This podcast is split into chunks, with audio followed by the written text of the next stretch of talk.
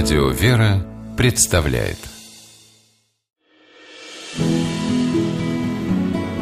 Имена, имена милосердие. В начале Отечественной войны 1812 года императрица Елизавета Алексеевна создала женское патриотическое общество. Дамы высшего света всеми силами старались принести пользу Отечеству, если не на поле боя, то на ниве благотворительности. Одной из самых активных участниц этого общества была княгиня Татьяна Голицына.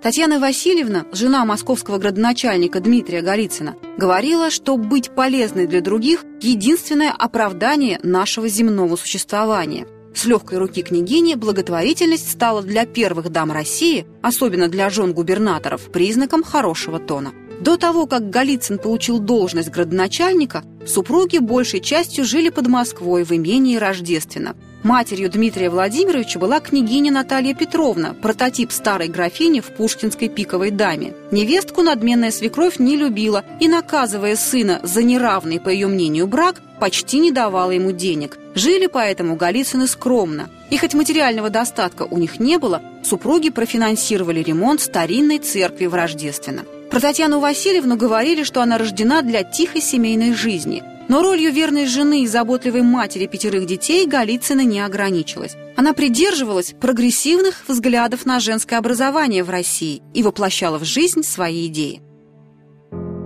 Княгиня была убеждена в том, что разностороннее обучение необходимо каждой девушке. Но общеобразовательных школ тогда не существовало, а в Смольный институт могли попасть далеко не все. И стараниями Голицыной в Москве появился Дом трудолюбия. Барышни из семей младших офицеров и небогатых чиновников бесплатно получали здесь образование. И какое!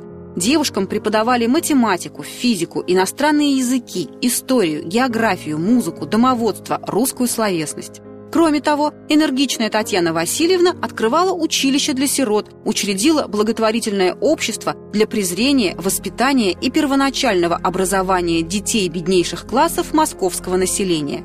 До Голицыной Подобных заведений в России не было. Общество создавало частные школы для девочек. Кроме бесплатных знаний, ученицы получали одежду, обувь и питание. Голицына считала, что современная женщина должна уметь зарабатывать на жизнь своим трудом. Шитье и вязание – это, конечно, важно для будущей матери семейства. Княгиня даже основала в Москве благотворительное общество, которое открывало школы рукоделия. Но неплохо быть девушкам обучаться и ремеслам, думала княгиня.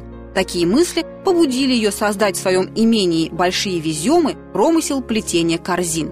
Мастеров для обучения крестьянок Татьяна Васильевна выписывала из Швейцарии. Дело пошло, стало развиваться и живет в больших веземах до сих пор. В Москве читу Голицыных очень любили. Дмитрий Владимирович восстановил город после войны, строил храмы, больницы, школы. Восемь благотворительных обществ каждый год получали от Голицына крупные пожертвования. Москвичи уважали его, а в Татьяне Васильевне просто не чаяли души.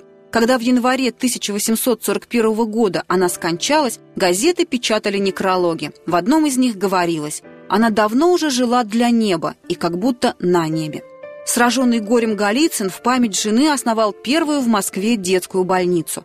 На третьем этаже клиники Дмитрий Владимирович устроил церковь во имя святой Татьяны, небесной покровительницы светлейшей княгини Татьяны Васильевны Голицыной. Имена, имена милосердие.